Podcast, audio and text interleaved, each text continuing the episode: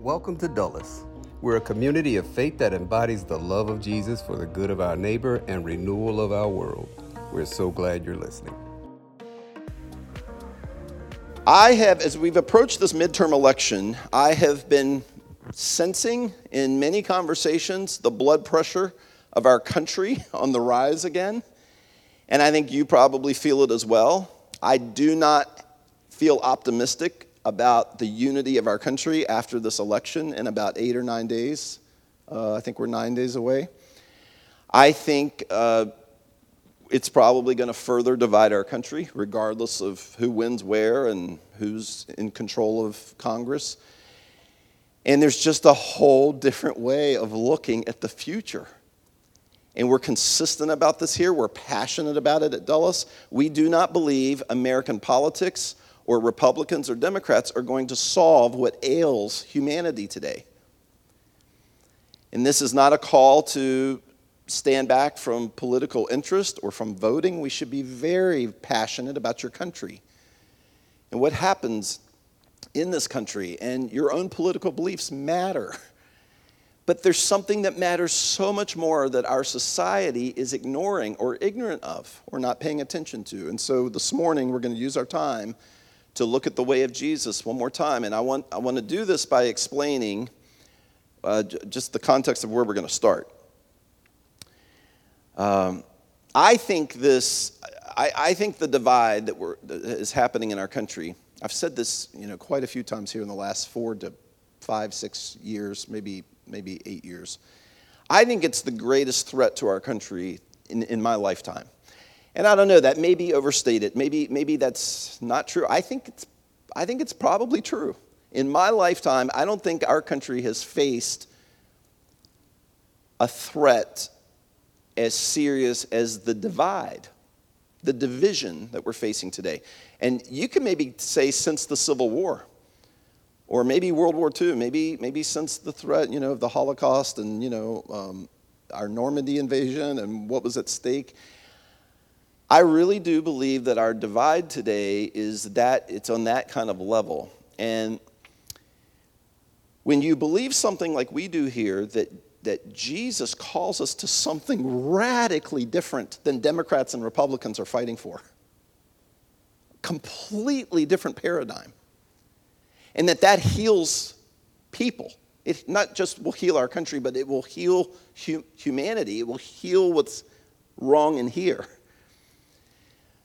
A starting place for this conversation must be an admission to what has been happening in the American church. And we talk about this pretty regularly.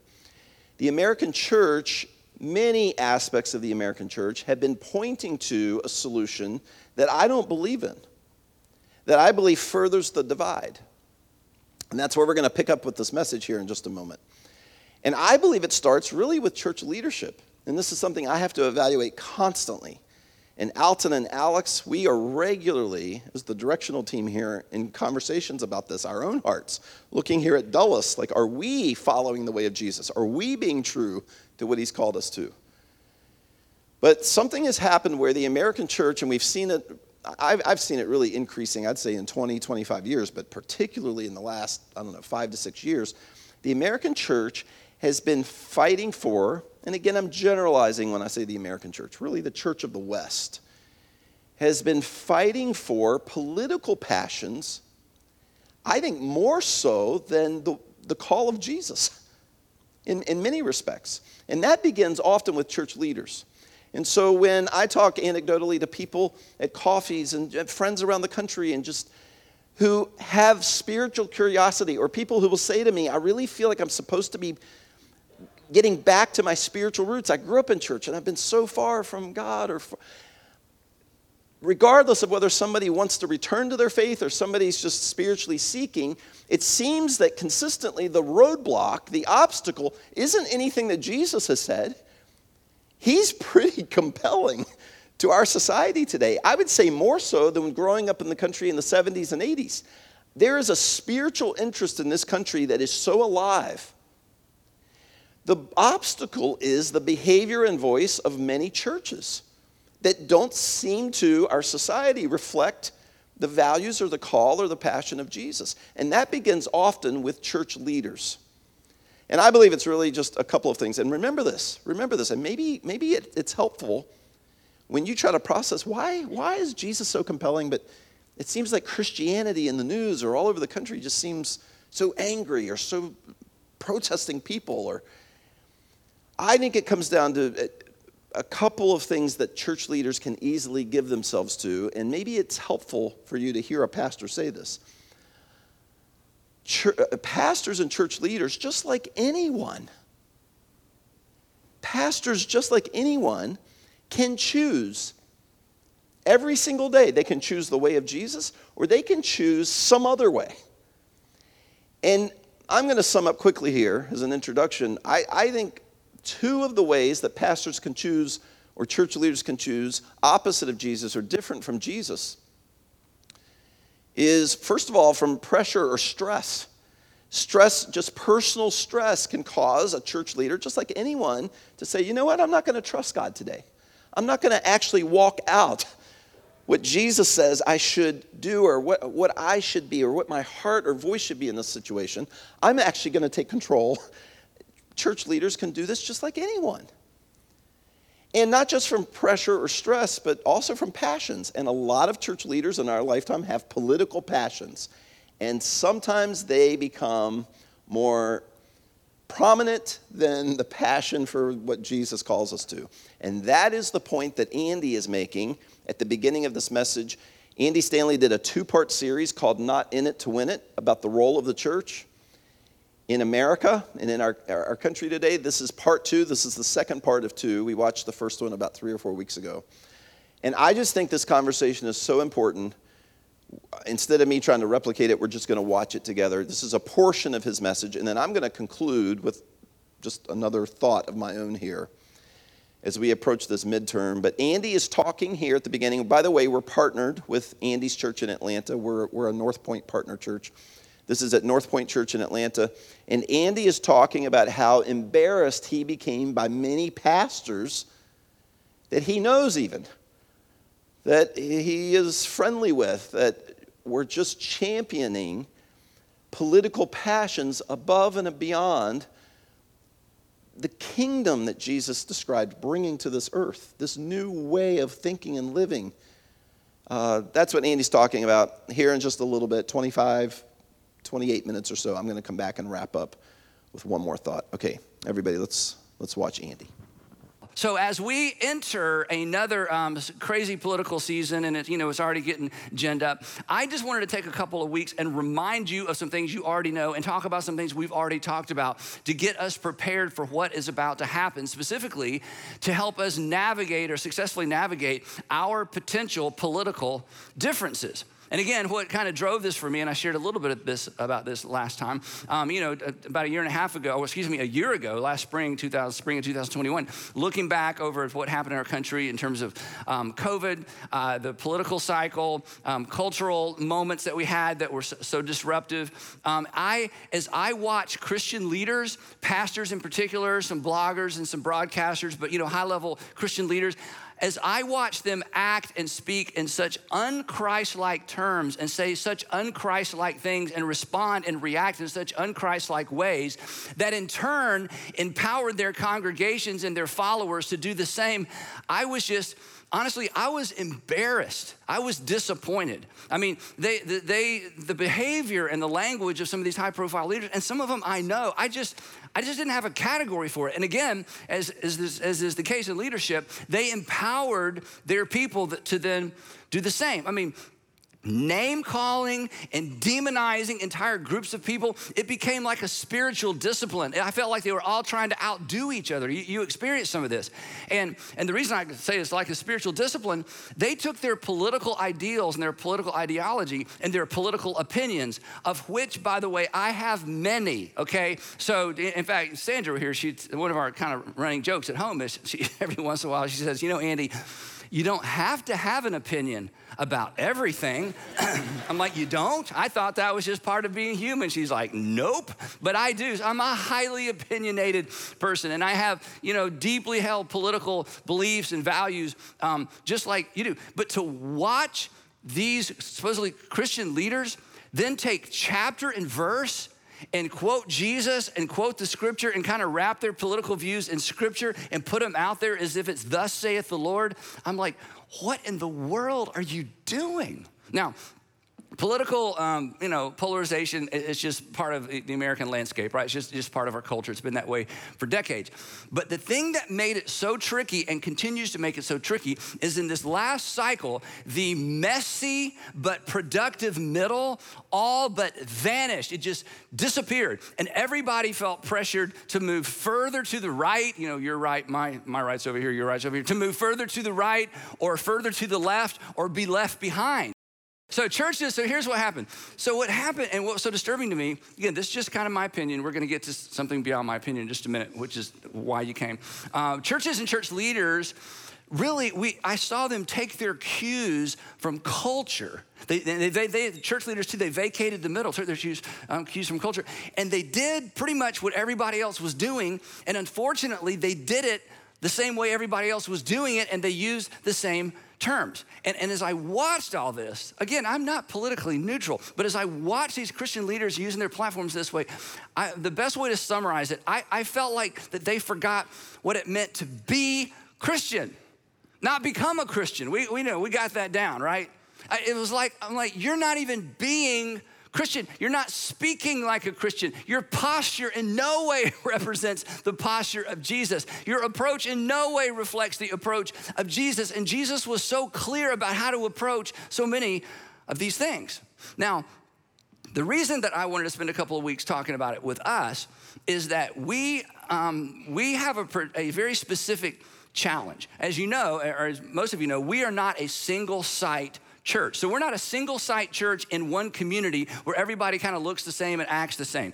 Our churches are spread all over the city of Atlanta, which I love, the state of Georgia as well, and some other states in the United States. But even within the city, because of where our, our churches are located, we are very politically diverse. Now, you may not be aware of that, but, but we are. And I think that's a great thing. That's, that's absolutely okay. We do not all see eye to eye politically. And if you're uncomfortable with that, you're at the right place if you're a Christian, because as we're gonna see, you need to get comfortable with that. And I've learned to get comfortable with that because of what's at stake. And here's why I say it's okay. And you know this from your marriage, you know this from your home life, you know this from the home that you grew up in. Disagreement is unavoidable. This is true at work, this is true in marriage, this is true everywhere. This is true politically, it's true in any organization, true in church. Disagreement is unavoidable. But, and this is where the tension is, and this is why we got to talk about it. Division is different. Division is a choice. And again, you've experienced this in marriage. You've had some disagreements, but you didn't get divorced. You've had maybe a lot of disagreements, but you know, you're like, you know what? This isn't gonna divide us. This isn't gonna rip our family apart. So, divi- disagreement's unavoidable. Division is always a choice. And the nation continues to choose division, unnecessarily, in my opinion, but continues to choose it. The goal is for the church not to, and specifically, we don't want to. And here's why this is a good thing. This is why the tension is a good thing. It is in this tension over what we disagree over, it's in this tension that we learn and that we grow. It's in this tension that we say, oh, oh, I always thought Oh, I assumed. Oh, I was raised to believe. Oh, I was told people like you. Oh, oh, that's where you that's where you have oh moments. That's where you learn and you grow and you adjust your attitude and you shift your thinking. And you don't necessarily abandon your abandon your uh, abandon your political views or your political party, but there's a sense of, "Oh, I'm not as buttoned up as I, I thought I was." And, and honestly, it's disruptive to have those oh moments because you're like me. You want to have a box and everything fits perfectly in the box, and your worldview makes sense, and you got God in there somehow, and it's just all wonderful. And then you bump into somebody or somebody else's experience that doesn't fit your box, and it's like, well, you know what? That just that makes me uncomfortable. I like my box. Go away. Now, this is human nature. This is true for all of us. We want to have a buttoned up worldview. This is why we get mad. And somebody says, Why are you mad? I'm not mad. I'm like, I think you're mad. You're, you're mad over something that really has almost nothing to do with you. Because when our worldview and our box gets threatened, especially we got God and Jesus in there together and the Holy Spirit and got chapter and verse, when it gets, you know, when it kind of gets us all stirred up, it, it's we get defensive. We all do. I do. We all do. This is what's so beautiful about the local church. And this is what is beautiful in particular about our local church because we're so big. And we're far more diverse than you think we are, especially when you take into consideration where all of our churches are. Now, what I'm gonna say next is gonna be the hardest thing for some of you to accept. And it's okay to disagree and cross your arms and have bad attitude, but I just want you to think about it later because this is, this is a potentially breakthrough idea or a breakthrough concept that, that may kind of expand your horizons just a little bit. Believe it or not, political disagreement Believe it or not, political disagreement is usually fueled by divergent life experiences, not low IQ. I know, it's like, what? No, no, no, Andy, you're wrong. The reason she's a Democrat is she's not very smart. The reason he's a Republican is, you know, Republicans, they're not all that smart. I mean, it's just a lot easier to say the other party, they just low IQ. But listen, when we associate someone's differing political views, when we associate that, they're just not that smart, low IQ, or you know, a lack of character. They're just bad people. They're just evil people. They're just out to get us. They're just evil. When you do this, do you know what you do? You do unto others exactly what you do not want others to do unto you. You size them up and you write them off and you stereotype them. And I don't know you personally, but you don't want to be sized up and written off, and you don't want to be stereotyped. Oh, you're a Republican. I know everything about you, conversation. Oh, you're a Democrat. I know everything there is to know about you because I know those Democrats. You, you don't want to be treated that way by people you know or people you don't know, and neither do other people. We do unto others exactly what we don't want done unto us. Now, here's the thing, and this is why I love talking about this stuff with you. Mature people, and that's you, right? I mean, aren't you mature? Look in the camera a second. Okay, everybody. Aren't you mature? You're mature. Mature people and curious people, I hope you're curious. Mature people and curious people don't go there. Jesus followers don't go there because Jesus didn't go there. Jesus did not size you up and write you off, and he could have. And God didn't size you up and write you off and stereotype you, and He could have. We don't go there because Jesus didn't go there, and we're fortunate he didn't go there because every time we sing about the grace of God, the mercy of God, every time you confess your sin, let me just meddle a bit, every time you confess the same sin, over and over and over and treat God like God's an idiot. Like, I'm gonna ask you to forgive my sin and forget it. Okay, God, I did it again. Oops, I shouldn't have said it again because I think you've forgotten. God's like, what, what, what, is this, what kind of game is this you have created? Okay, I'm the God of the. It, the fact that God, in His grace and mercy, loves you anyway and loves me anyway and has called us to do for others what he's done for us, this should not necessarily be easy, but it should be simple in terms of understanding what it means to be Christian. And the thing is this Jesus didn't just suggest this, we have a mandate that prohibits us from going there. Again, if you're not a Christian, knock yourself out, demonize everybody, criticize everybody, use whatever language you want, have fun with it. Okay, you, you, I, I, have, I you know, that's up to you. But if you consider yourself a Christian, especially Jesus followers, Jesus addressed this. And here's what he said about all of us as it relates to all of us. You are to, and, and again, how many times we talk about this? He says you're to love one another even if you don't agree with one another. In fact, you should love one another, especially when you don't agree with one another. And this love one another, this isn't, you know, Jesus feeling something toward us. I just love those people. No, I mean, read the Gospels. Jesus' love was active, it was external. And do you know what the love of Jesus looks like? It looks, sounds, acts like, and most importantly, reacts like Jesus. It's gracious and it's loving and it's kind and it's patient and it's honest and it's direct, but it's compassionate. It's the kind of love that leans in rather than pushes away. And here's what I know about you, and here's what you know about me if we can figure this out. You do not have to agree with me to love me, and I don't have to agree with you to love you. But Jesus says you are to love him and you are to love her actively, compassionately, involved, because that's what I've done for you. We can disagree politically and love unconditionally, right? Some of you are like, that's a stretch right there, Pastor. I just don't know. I mean, you know, I mean, you know, you can I I can love you if you don't like my if you don't love the Braves, and I can love you if you don't like my, you know, but I politically, yeah. I mean, th- don't answer it loud, but can we can you do this? Now here's the thing. I say we can. Jesus doesn't leave this in the realm of potential or possibility. We are, if we're Jesus followers, we are required to love one another when we disagree.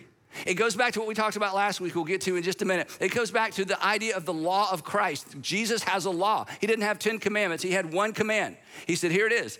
You are to love one another. And you don't just get to pick what it looks like and sounds like and reacts like. I've modeled it for you. You are to love one another as I've loved you, you must love one another. In other words, Jesus has modeled for us what one another love looks like. And the guys in the room, again, read it for yourself. The guys in the room when he said this, they had they were so different. They had so many differences. And he's like, he could, have gone around the room. Matthew, remember when we met? Oh, yeah. Nathaniel, remember when we met? Yeah. Peter, you remember when we met? Mm, yes. And Peter, yeah, the worst is about to happen tonight. You don't have no idea how much I'm going to love you based on what you're about to do. He could have gone all around the room. And he says, This, this is what I'm calling you to do, guys. You are to love one another, not the way you've seen love happen, not the way you're comfortable with love. I want you to do for each other what I have done and what I'm about to do for you, which means that God loved us in spite of the fact, God loved us in spite of the fact that we were and still are wrong about a lot of things.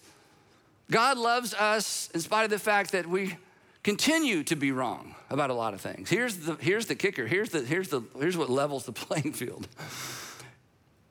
God loved you when you were wrong about Him.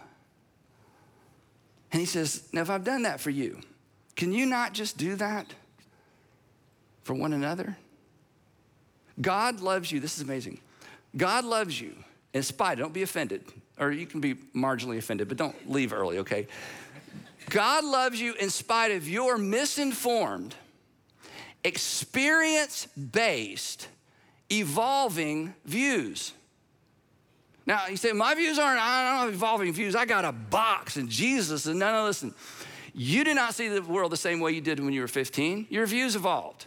You don't see the world the same way you did when you were 25 unless you're 25, okay? And then you got it all worked out and it's perfect. But when you're 35, you're gonna look at your 25 year old box and go, ah, there were some problems. And when you're 55, you're gonna like, the whole box was completely wrong. I can't even believe. I'm so embarrassed, mom. I'm so embarrassed, dad. There's a, you know, we, that's part of growing up, that's part of maturing, right?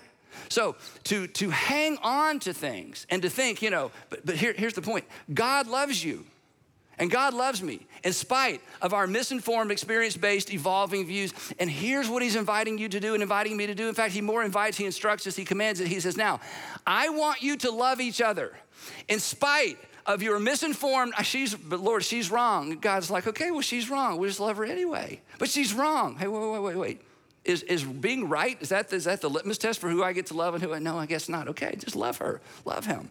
But, but their, their, their whole view is just based on their personal experience. It's not, it's not grounded in anything but their personal experience. And God's like, well, I hate to tell you this, but so is yours. Oh, yeah, well, it's different. No, it's not different.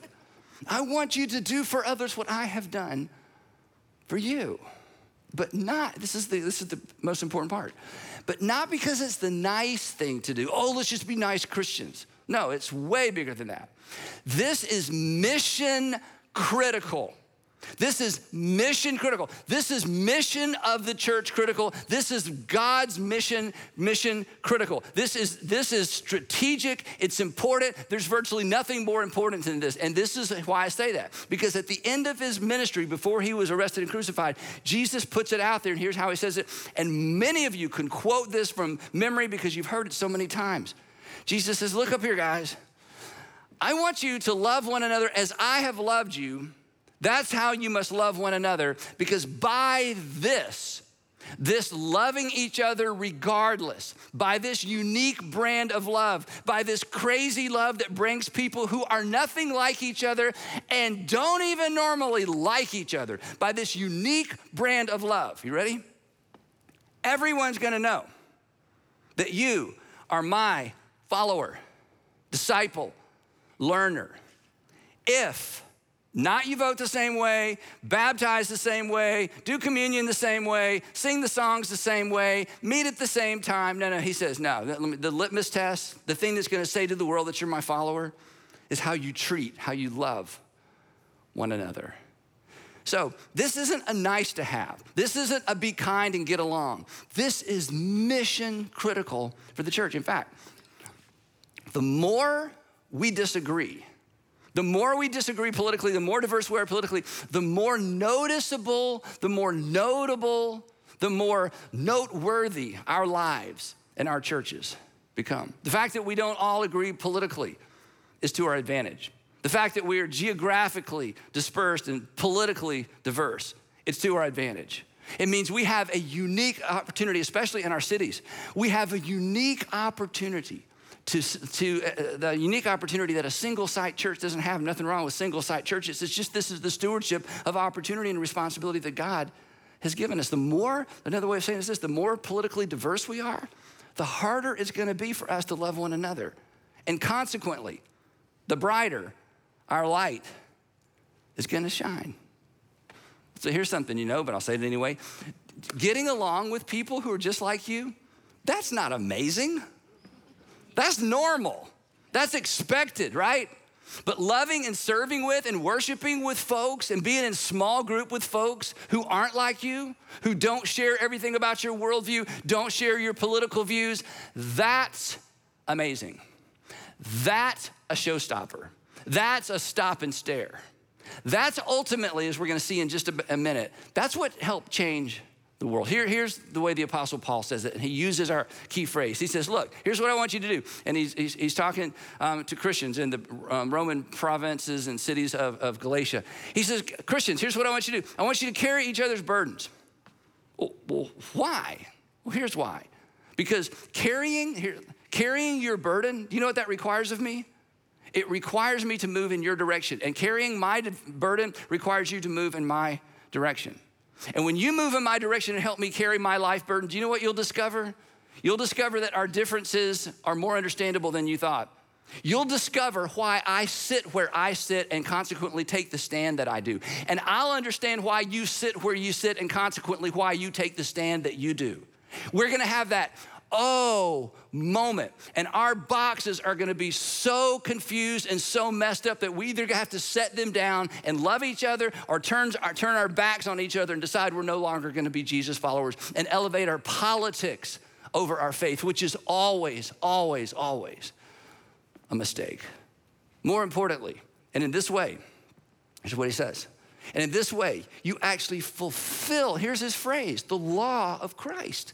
That when I move in your direction, regardless of how different we are, and I get up under the burden of your life, even if you caused the burden through your misdeeds and through your irresponsibility, I learn something about you and I model the law of Christ. The law of Christ is the love as Christ loved us. In other words, when we choose, to say it this way, when we choose to carry someone's burden, what divides us diminishes, and what unites us surfaces. That's when we have the, the oh moment. So let me just ask you, get back to it. For those of you who are just, it's just, they're just completely wrong and horrible, whatever, whichever side you're on.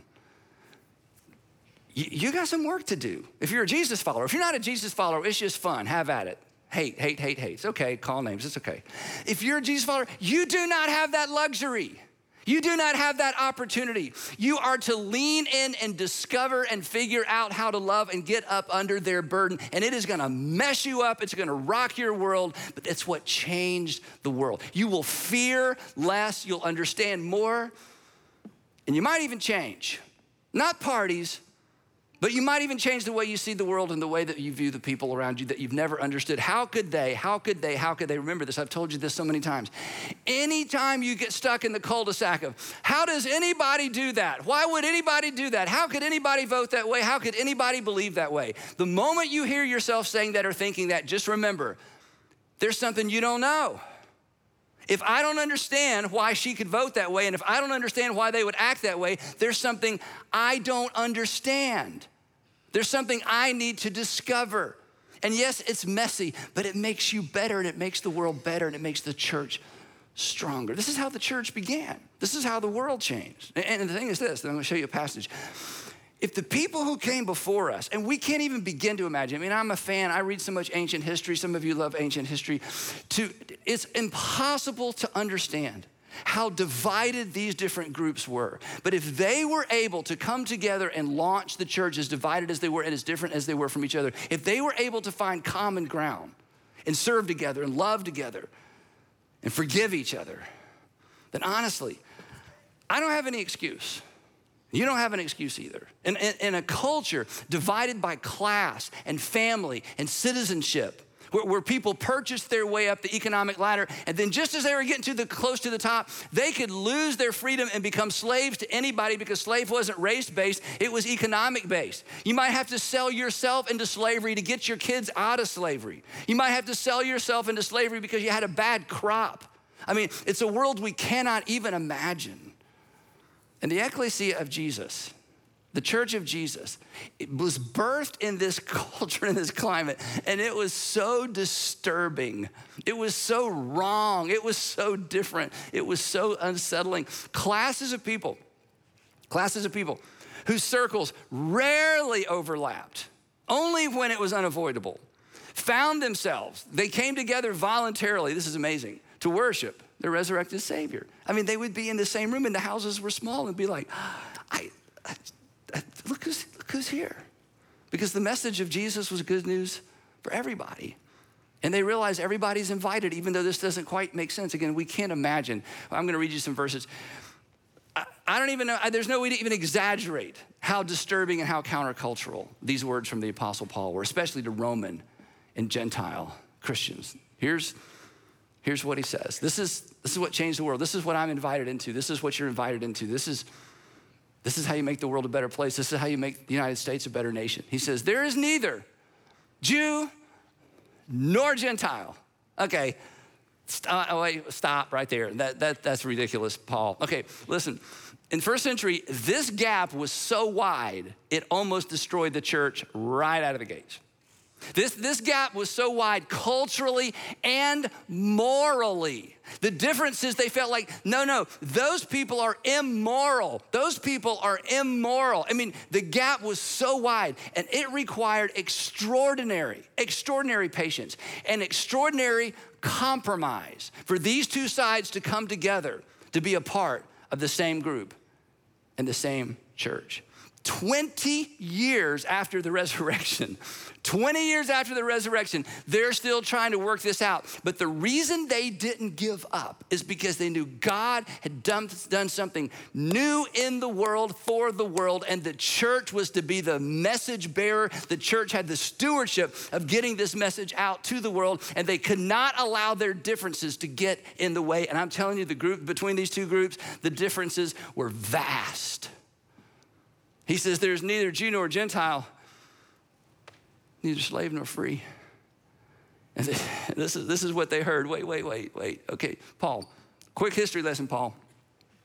Everybody knows, Paul, it is self evident It is self evident from history, it's self evident from culture, it's self evident in our personal experience. Paul, it's self evident. Some men, some women were born to be ruled over, and some men and some women were, uh, were born to rule. Some men and some women were born to be owned, and some men and some women were born to be the owners. Everybody knows this. There is a huge distinction between the owners and those who are owned. The whole economy rises and falls on this. Every single pagan religion, every single pagan god, every single god we've worshiped, from the Greek gods to the Roman gods, everybody just assumes this. What, what, do, you, what do you mean there's no slave or free?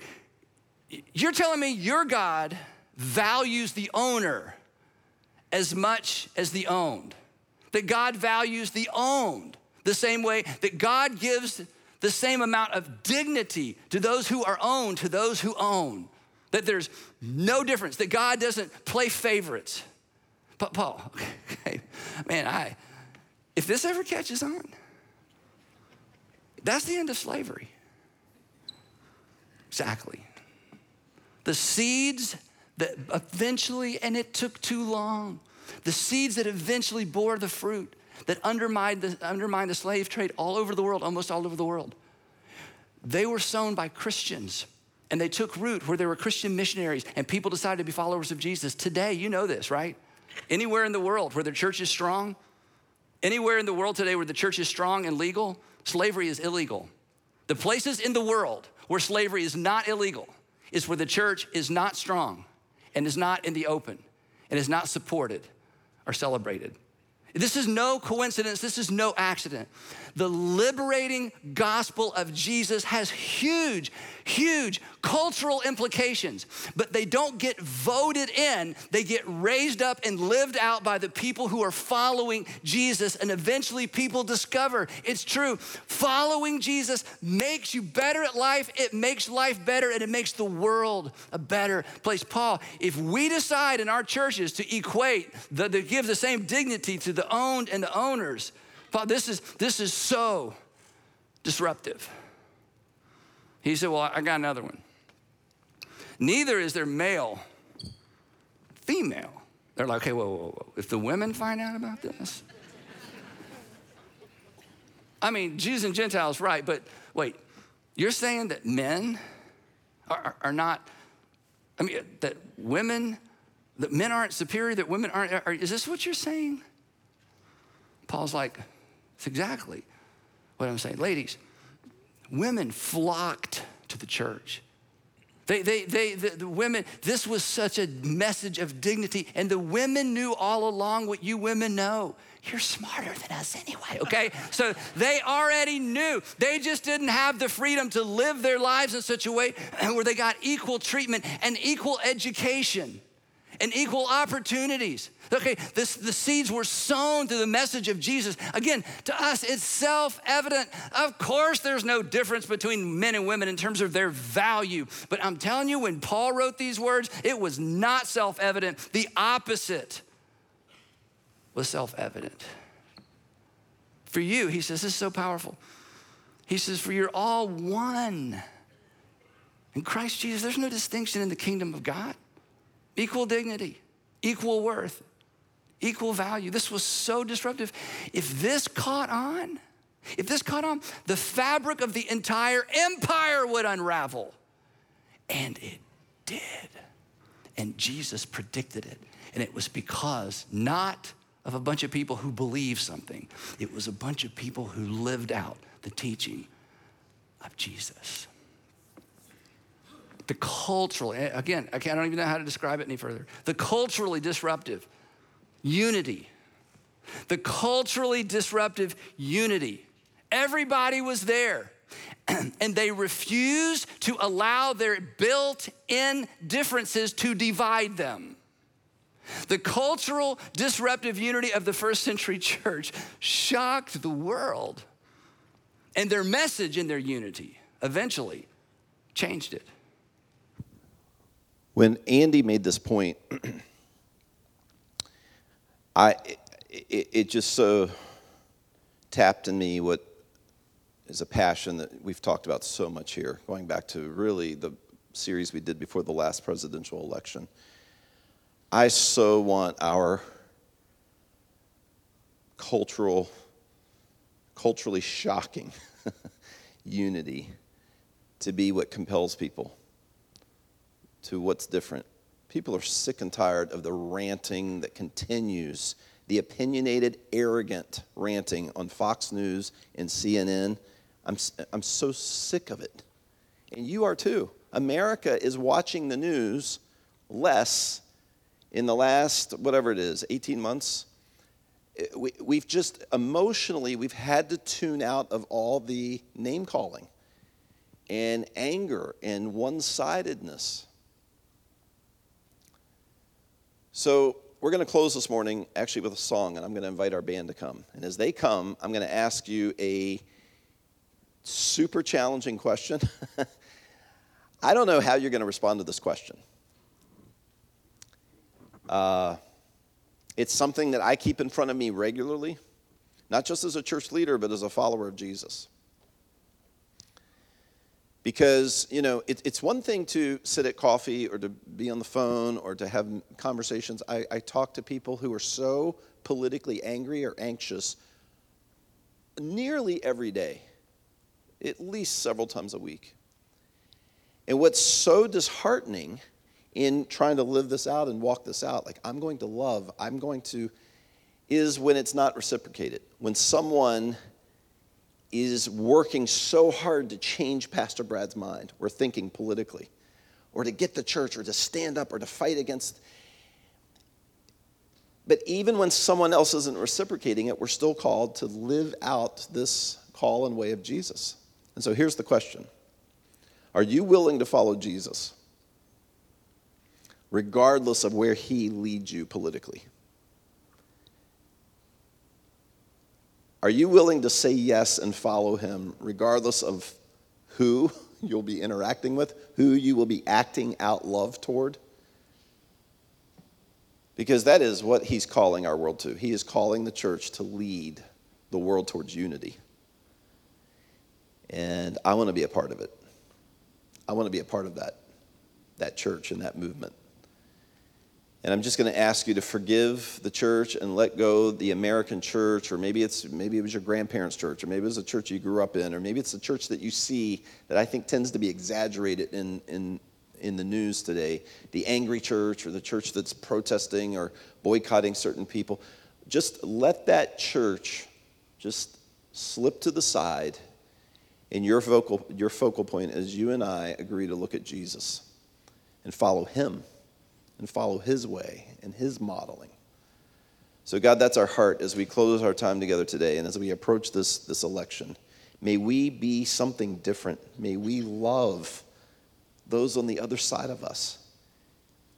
May we so love and love one another so well that, that people at work and people in our neighborhood are trying to figure it out. Like, what's different? Why are they, why are they unifiers? How does this, how does he, how does she bring people together? How do they sound so hopeful?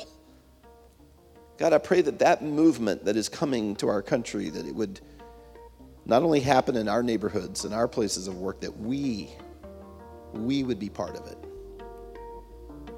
Thank you, Jesus, for demonstrating, modeling, offering us this kind of love when we didn't deserve it.